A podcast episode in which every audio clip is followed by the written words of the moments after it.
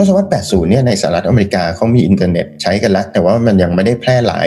อย่างที่เราใช้งานกันอยู่ แล้วก็เป็นอินเทอร์เน็ตแบบง่าย ๆ มันพัฒนาขึ้นมาจากเครือข่ายของกระทรวงกลาโหม ที่ชื่อว่า ARPANET กับอีกส่วนหนึ่งก็คือเป็นเครือข่ายที่เราเรียกว่าเป็นเครือข่ายท้องถิ่น เป็น local network ของในสหรัฐอเมริกาเขาจะมี local network ของเขาอยู่ก็คือมันจะเชื่อมต่อเป็นวงเล็กๆทีนี้เนี่ยเมื่อมันมีไอ้วง local network ต่างๆ เหล่านี้มันต่อกันมากขึ้นผนวกกับพัฒนาการของ ARPANET ซึ่งจากของกระทรวงกลาโหมเนี่ยมันผ่องถ่ายออกมาเป็นของเอกชน แล้วก็ท้ายที่สุดเนี่ยมันกลายเป็นสิ่งที่เราเรียกว่าอินเทอร์เน็ตจริงๆอินเทอร์เน็ตไม่ได้เกิดขึ้นในสหรัฐอเมริกา แต่ว่าอเมริกามักจะเคลมว่าอินเทอร์เน็ตเกิดขึ้นในสังคมอเมริกันก่อนจริงๆ แล้วอินเทอร์เน็ตมีการสื่อสารผ่านอินเทอร์เน็ตครั้งแรกเนี่ยเกิดขึ้นที่ประเทศสวิตเซอร์แลนด์เกิดขึ้นใน สถาบันที่ชื่อว่า CERN สถาบัน CERN เป็นสถาบันวิจัยทางวิทยาศาสตร์นานาชาติทำการศึกษาเรื่องของคือพิสูจน์เกี่ยวกับทฤษฎีต่างๆ ทางฟิสิกส์นั่นเอง สถาบัน CERN ได้ทำการทดลองการสื่อสารข้ามประเทศ โดยใช้คอมพิวเตอร์นั่นเอง ผ่านโปรโตคอลที่เราเรียกว่า TCP/IP เป็นครั้งแรกของโลก นั่นก็เลยทำให้อินเทอร์เน็ตเนี่ยมันถือกำเนิดขึ้นมา ความน่าสนใจของมันก็คือว่ามันเกิดขึ้นที่สถาบัน CERN ซึ่งตั้งอยู่ในประเทศสวิตเซอร์แลนด์นะครับ ประเทศสวิตเซอร์แลนด์มีสถานะของความเป็นกลางใช่ไหมครับ แล้วสถาบัน CERN เป็นสถาบันนานาชาติ เพราะฉะนั้นเนี่ยจุดกำเนิดของอินเทอร์เน็ตที่ว่านี้เนี่ยก็เลยทำให้อินเทอร์เน็ตนั้นไม่สามารถที่จะใครมาใครมาเคลมว่าเป็นเจ้าของได้ แต่มันก็มีความพยายามอยู่ในช่วงประมาณตั้งแต่หลังปี 2000 เป็นต้นมา ก็คือสหรัฐอเมริกาพยายามที่จะครอบงำอินเทอร์เน็ต นักวิชาการนะครับชื่อว่าอดัมส์เองส์เนี่ยบอกเอาไว้ว่าอินเทอร์เน็ตเนี่ยมันเปรียบเสมือนกับ ตาบอดคลำช้างนะครับ คนตาบอดคลำช้าง ในที่นี้เนื่องจากอินเทอร์เน็ตมันใหญ่โตมโหฬารเราไปแตะอินเทอร์เน็ตในส่วนไหน เราก็จะมองว่าอินเทอร์เน็ตมันคือสิ่งนั้นนั่นเองเหมือนตาบอดคลำช้างคืออะไรก็คือคนที่มองไม่เห็น แล้วไปจับส่วนไหนของช้างใช่ไหมครับสมมติว่าจับขาช้างก็จะคิดว่าช้างเนี่ยมันมีลักษณะเหมือนกับเป็นท่อน ไปจับหางช้างก็จะคิดว่าช้างมันเป็นเป็นตัวเหมือนเหมือนงู ไปจับงาช้างก็จะบอกว่าช้างมันเป็นก้อนแข็งแข็งแท่งๆแหลมๆอย่างนี้เป็นต้นเพราะเขาไม่เคยเห็นช้างตัวเป็นๆว่ามันภาพรวมมันเป็นยังไงใช่ไหมครับเหมือนกันเวลาที่เราเข้าสู่อินเทอร์เน็ตขึ้นอยู่กับว่าเราไปอยู่ในส่วนไหนของอินเทอร์เน็ต อย่างพวกเราก็จะมองว่าอินเทอร์เน็ตมันคือห้องสมุดข้อมูลขนาดใหญ่เวลาที่เราทำรายงานส่งอาจารย์อะไรต่างๆ เหล่านี้เนี่ย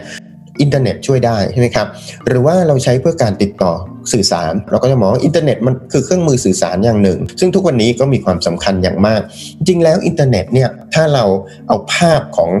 สิ่งที่เราเห็นจากหน้าจอออกไปอินเทอร์เน็ตจริงๆแล้วไม่ใช่อะไรอื่นเลย มันเป็นการเชื่อมต่อกันของคอมพิวเตอร์หลายๆ เครื่องมาต่อกันนั่นเอง สิ่งที่เราได้รับ คือส่วนที่เป็นมันเป็นหน้าจอเราเห็นอยู่ขึ้นอยู่กับว่า เราไปแตะต้องในส่วนไหนของอินเทอร์เน็ตเพราะอินเทอร์เน็ตในที่นี้เนี่ยขึ้นอยู่กับว่าเราเป็นใครและเราไปดีลกับอินเทอร์เน็ตในลักษณะอย่างไรอย่างนี้เป็นต้นทีนี้อันนั้นคือในยุคต้นๆที่อินเทอร์เน็ตเนี่ยส่วนหนึ่งมันยังอาจจะไม่ได้มีลักษณะที่มันครอบจักรวาล แต่ในที่นี้ในปัจจุบันอินเทอร์เน็ตมันได้มีวิวัฒนาการไปอย่างน่าสนใจจนกระทั่งเรียกได้ว่ามันคือ everything ไปแล้ว เพราะว่าเราสามารถ ใช้อินเทอร์เน็ตเพื่อทำทุกอย่างในชีวิตซื้อของใช้ช้อปปิ้งยิ่งช่วงโควิดเนี่ยเราใช้อินเทอร์เน็ตเพื่อการเรียนหนังสือใช่ไหมฮะสิ่งที่ทำให้อินเทอร์เน็ตมันกลายเป็น everything ในที่นี้ก็คือสิ่งที่เราเรียกว่า social network นั่นเอง บริการ social network ในที่นี้ จะเห็นว่า social network เนี่ยมันเป็นสิ่งที่เข้ามาทำให้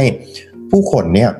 เข้ามาอยู่ร่วมกันเป็น community ในที่นี้ social network มันมีหลักๆ มี 3 แบบด้วยกัน แบบแรกเรียกว่าเป็น socializing social network เป็นแบบนี้ก็คือแบบที่เราคุ้นเคยกันอยู่ Facebook นี่แหละนะครับคือโซเชียลเน็ตเวิร์กแบบที่ผู้คนมาติดต่อสัมพันธ์กัน อีกอันหนึ่งเป็นแบบที่เราเรียกว่าเป็น non social interpersonal communication เป็นลักษณะที่เป็นโซเชียลเน็ตเวิร์กที่ไม่ต้องการการ interpersonal relationship ก็คือเป็นแบบ professional นั่นเอง นั่นก็คือเป็นโซเชียลเน็ตเวิร์กสำหรับกลุ่มวิชาชีพโดยเฉพาะ อย่างเช่นนักวิชาการเนี่ยเขาจะมีเขาจะใช้โซเชียลเน็ตเวิร์กที่ชื่อว่า LinkedIn กันมาก LinkedIn บริการนะครับสำหรับการติดต่อสื่อสารกันของพวกนักวิชาการ เดี๋ยวเราไปทำงานบริษัทบางบริษัทเขาก็ใช้ตัว LinkedIn นี้ด้วยเช่นเดียวกัน เพราะว่าเขาต้องการให้ ผู้ที่ติดต่อกันเนี่ยมีลักษณะเป็นแบบ professional แบบที่3นะครับเป็นแบบที่เราเรียกว่า social navigation social network service แบบนี้เป็น social network อีกแบบที่ค่อนข้างเฉพาะทางที่เราคุ้นเคยมากที่สุดก็คือ Grab นั่นเอง อย่าง Grab เนี่ยจะเป็นลักษณะที่เป็น social network สำหรับการ ใ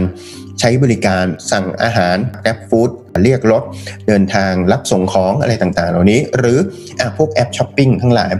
หรือรวมไปถึงพวกโซเชียลเน็ตเวิร์กประเภทที่